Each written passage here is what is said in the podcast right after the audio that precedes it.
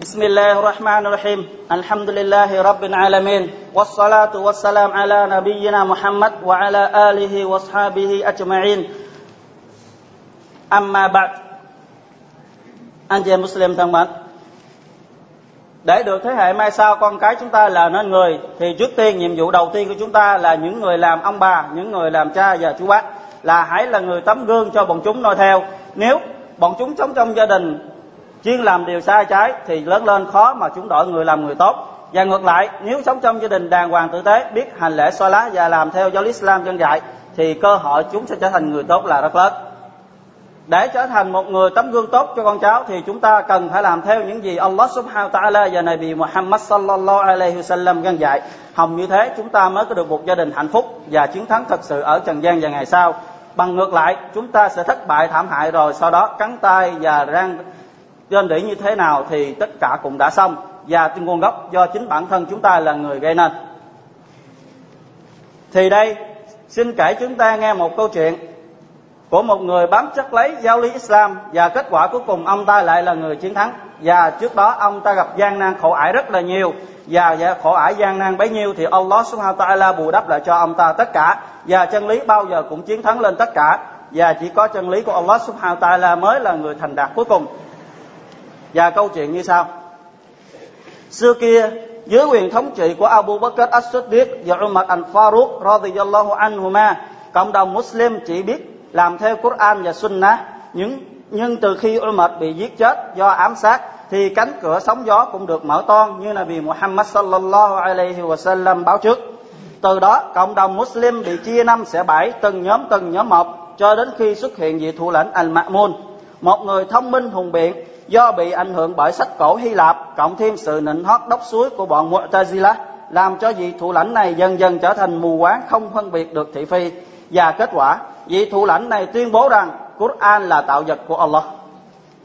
Và xóa đi tất cả tính cách của Allah subhanahu wa ta'ala, trong khi những thủ lãnh trước kia của bộ tộc Umayyah và bộ tộc Al Abbas đều là những người làm theo đường lối giáo Islam chính thống, được truyền lại từ các bậc hiền nhân đức hạnh trước khi xuất binh đánh giới La Mã vị thủ lãnh Al Ma'mun hạ chiếu chỉ cho phó thủ lãnh của Baghdad rằng phải ra lệnh cho toàn thể cộng đồng Muslim nói theo rằng Quran là tạo vật của Allah.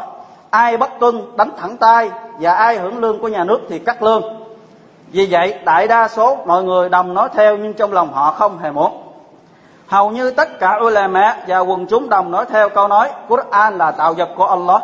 Chỉ riêng Imam Ahmad bin Hanbal và Muhammad bin Nuh là cự tuyệt không nói theo. Cả hai đã bị bắt chói trên một con bắt chói và áp giải trên một con lạc đà duy nhất dẫn đến trình thủ lãnh môn Trên đường đi, Imam Ahmad bin Hanbal đã cầu xin với Allah subhanahu wa ta'ala rằng đừng cho ông ta gặp phải vị thủ lãnh muôn bạo ngược đó. Thì vừa khi đến được Assad thì nơi đóng quân của vị thủ lãnh Môn thì nhận được tin thủ lãnh đó qua đời. Thì chúng ta thấy những người ulama alim thật sự, những người biết kính sợ Allah subhanahu wa ta'ala thì lời cầu xin của họ luôn được Allah lắng nghe và đáp lại. Thủ lãnh mới được nhậm chức, Al-Mu'tasim, hạ lệnh áp giải hai người họ quay trở về Baghdad và trên đường quay trở về Muhammad bin Nuhlam bệnh nặng và ông ta trăn chối vài lời cuối cùng với Imam Ahmed bin Hanbal rằng, thì chúng ta nghe đây lời trăn chối của hai người. Chỉ còn hai người này là duy nhất nói Quran là gì?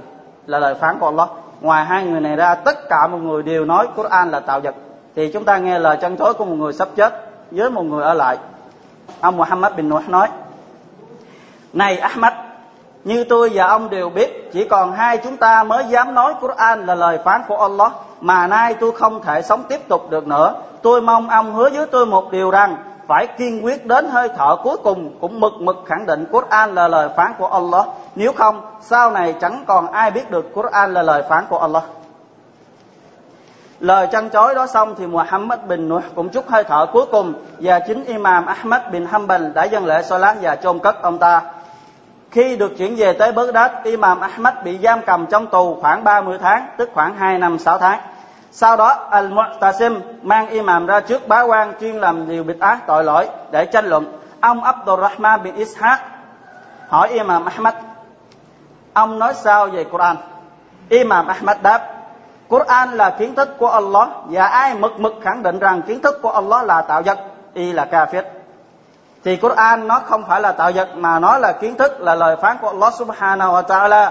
Người nào mà nói khác người đó không phải là Muslim tức là người kafir. Nhóm người nịnh hót đồng hô vang bẩm thủ lãnh. Ahmad dám nói thủ lãnh và chúng tôi là kafir.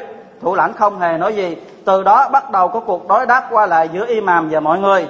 Cuối cùng, thủ lãnh Mu'tasim lên tiếng, thật tội nghiệp cho ông hỏi Ahmad. Ông nói sao về Quran? Imam Ahmad đáp, thưa thủ lãnh, xin hãy dẫn chứng cho tôi từ trong kinh Quran hoặc từ sunnah của Nabi Muhammad sallallahu alaihi wasallam để cho tôi được rõ mà nói theo. Thì Imam Ahmad bin Hanbal, ông ta yêu cầu thủ lãnh và mọi người đưa cho ông ta một bằng chứng từ trong Quran hay từ trong sunnah nói rằng Quran là tạo vật của Allah thì ông ta sẽ cúi đầu mà nói theo. Ông Ahmad bin Abi Dawud lên tiếng, là một người khác tên Ahmad bin Abi Dawud, ông ta lên tiếng. Này Ahmad, ông không thể nói điều nào khác hơn ngoài Quran và Sunnah hay sao? Imam Ahmad hỏi lại, chẳng lẽ tôn giáo Islam được dựng lên trên từ những cái gì khác ngoài hai điều này chăng? Thì hai người phe của gì Ma'mun hay Mu'tasim yêu cầu Imam Ahmad đưa những bằng chứng khác ngoài Quran Sunnah. Thì ông Imam Ahmad hỏi lại, chẳng lẽ tôn giáo Islam này được dựng lên bởi gì? Điều nào khác ngoài Quran Sunnah hay sao? Không, Islam được dựng lên bởi Quran và Sunnah. Ngoài ra không có bất cứ điều gì được dựng lên nó. Cuộc tranh luận không được như ý muốn của thủ lãnh và mọi người. Cho nên thời gian tranh luận kéo dài đến ngày thứ hai và ngày thứ ba. Và tất cả lời biện luận của phe thủ lãnh đều bị Imam Ahmad phản hồi lại và làm cho họ căm như hến mà ôm hận trong lòng. Đến đây, thủ lĩnh tiếp tục lên tiếng: "Này Ahmad, hãy nói theo lời ta đi, rồi ta sẽ làm ta sẽ lấy ngươi làm thân tín của ta và chính ta ta sẽ mở trói cho ngươi." Imam Ahmad đáp: "Thưa thủ lãnh, xin hãy dẫn chứng cho tôi một câu kinh hoặc một hadith, rồi tôi sẽ nói và làm theo lời lẽ như ông muốn." Đến đây thủ lĩnh Al-Mu'tasim có ý định bỏ mặt và thả imam được tự do do bất lực không còn y không còn cách nào. Nhưng do tên phó thủ lãnh Baghdad Ishaq bin Ibrahim đâm thọc nói: "Bẩm thủ lãnh, là cương vị của một thủ lãnh không hề không được phép nhượng bộ dưới kẻ đó." Kẻo lời đồn xấu rằng Ahmad đã chiến thắng được hai vị thủ lãnh. Thì ờ, Mu'tasim sau khi đã tranh luận hết ba ngày thì ông ta có ý định muốn bỏ thả imam trở về tự do nhưng bị những người dưới quyền đó là người phó thủ lãnh Ishaq bin Ibrahim ông ta đâm thọc cho rằng là gì? Đừng có là là cương vị của gì? Một thủ lãnh không được phép làm thế. Kẻo lời đồn gì? Đồn xấu. Lời kích động đó làm cho thủ lãnh al mu'tasim nóng giận đùng đùng mà quát, túm bắt lấy nó, trói lại mà đánh cho ta. Thế là quân lính cường tráng được triệu tập và mỗi người lính phải đánh imam ahmad bin hanbal hai gôi cho thật nặng. Nếu người nào không làm theo thì mang y ra chặt tay. Thì lính được đem đến để mà hành hạ ai mà Ahmad cho dù muốn hay không cũng phải đánh Imam Ahmad mỗi một người hai roi mà đánh thiệt là thẳng tay. Nếu người lính đó mà đánh nhẹ thì sẽ đem y ra chặt tay. Vậy, vì vậy dù muốn hay không, mỗi người lính cũng phải đánh imam với hết sức mình. Thế là hai roi, rồi lại hai roi, tiếp tục hai roi nữa. Đến khi imam Ahmad mất sức chịu đựng và ngất xỉu, sợ mang họa sát hại imam làm cho quần chúng phẫn nộ, nên thủ lĩnh ra lệnh khiêng imam ahmad về nhà điều điều thương tổng số roi mà imam ahmad bị đánh vào ngày hôm đó là hơn 80 roi và mỗi vết roi là đau chí mạng.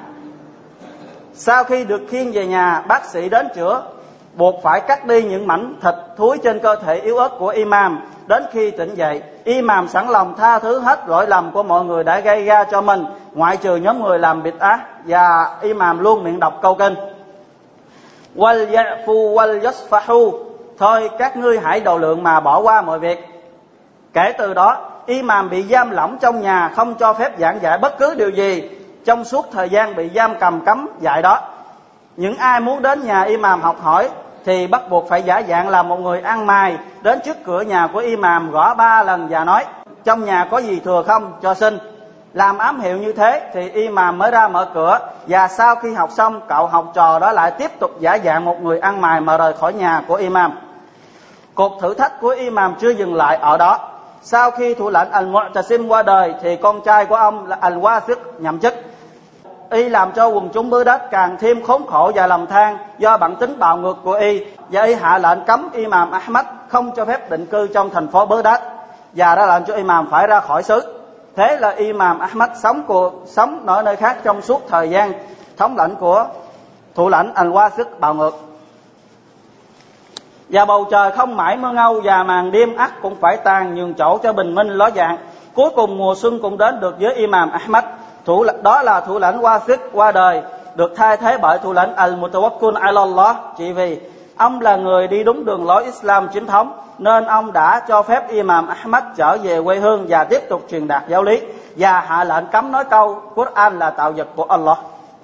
Và để bù đắp lại cho những thiệt hại mà các thủ lãnh trước đã gây ra cho Imam. Thủ lãnh vị thủ lãnh một Mutawakkil ala Allah sai lính mang vàng bạc châu báu đến tặng cho Imam và mời ông đến cung đình dạy dỗ cho con cái thủ lãnh. Tấm lòng đó đã bị Imam cự tuyệt và mang và bảo quân lính hãy mang hết tất cả số vàng châu báu kia trở về trả lại cho vua và gửi lại thủ lãnh một lời nhắn. Thì sau khi ông ta đã bị hành hạ và trừng trị rất nhiều cách, và nay đã được trở lại tự do dạy và vì vụ thủ lãnh này để bù đắp là những gì thiệt hại trước kia cho ông, đã mang vàng bạc cho báo, đến tặng ông và mời ông ta trở về cung đình ăn sung mặc sướng mà dạy con cái của vua hay gì của thủ lãnh. Nhưng chúng ta nghe lời, nhắn lời lời lời nhắn gửi của gì mà Muhammad đến cái gì thủ lãnh như thế nào? Kiến thức của Allah rất cao quý và quý báu.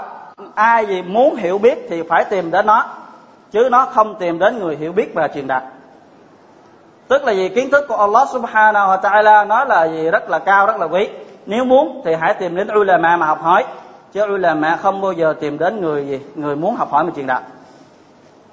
Sau đó, imam tiếp tục cuộc sống, truyền bá hadith của Rasul sallallahu alaihi wasallam. Và không được bao lâu sau thì imam lâm bệnh nặng và chết. Vào năm 241 theo lịch Islam, cầu xin Allah subhanahu wa ta'ala ban thật nhiều hạnh phúc cho ông ta và thương xót ông ta và ban cho ông ta nơi thiên đàng vĩnh cửu của ngài thì đó chúng ta đã nghe xong câu chuyện mong rằng câu chuyện này giúp chúng ta mỗi một người suy nghĩ rút ra bài học để về nhà dặn dạy con cái của chúng ta để chúng trở thành người tốt cho xã hội và cộng đồng mai sau anh chị em Muslim thân mến Allah subhanahu wa ta'ala đã ra lệnh cho chúng ta một điều và chính Ngài là người bắt đầu cho mệnh lệnh đó Allah subhanahu wa ta'ala phán إن الله وملائكته يصلون على النبي يا أيها الذين آمنوا صلوا عليه وسلموا تسليما quả thật, Allah subhanahu ta'ala và tất cả malaikat của ngài đều salawat cho Nabi. Này hãy những người có đức tin, hãy salawat cho thật nhiều. Và Nabi Muhammad sallallahu alaihi wasallam nói hadith, man salla alayya salatan wahidah, sallallahu alaihi biha ashra. Và ai salawat cho ta một lần, sẽ được Allah subhanahu wa ta'ala salawat cho y 10 lần. Allahumma salli ala Muhammad wa ala ali Muhammad kama sallaita ala Ibrahim wa ala ali Ibrahim innaka Hamidum Majid. وبارك على محمد وعلى آل محمد كما باركت على إبراهيم وعلى آل إبراهيم إنك حميد مجيد. اللهم ارضى خلفاء الراشدين المهديين أبي بكر وعمر وعثمان وعلي والصحابة أجمعين والتابعين لهم بإحسان إلى يوم الدين. وسلم تسليما. اللهم اعز الإسلام والمسلمين اللهم اعز الإسلام والمسلمين اللهم اعز الإسلام والمسلمين وذل وأذل الشرك والمشركين ودمر أعداء الدين. اللهم أصلح شبابنا وشباب مسلمين. اللهم احفظ شبابنا وكفولنا ونساءنا وأموالنا وأعراضنا ودماءنا. يا قوي يا عزيز اللهم اجعلنا من المتقين. واجعلنا من الصالحين واغفر لنا ما قدمنا وما أخرنا وما أسررنا وما أعلنا وما أنت أعلم به منا. أنت المقدم وأنت المؤخر. لا إله إلا أنت. يا عباد الله إن الله يأمر بالعدل والإحسان وإيتاء ذي القربى وينهى عن الفحشاء والمنكر والبغي. يعظكم لعلكم تذكرون. واذكروا الله العظيم يذكركم. واذكروا على نعمه يزدكم ولذكر الله أكبر والله يعلم ما تصنعون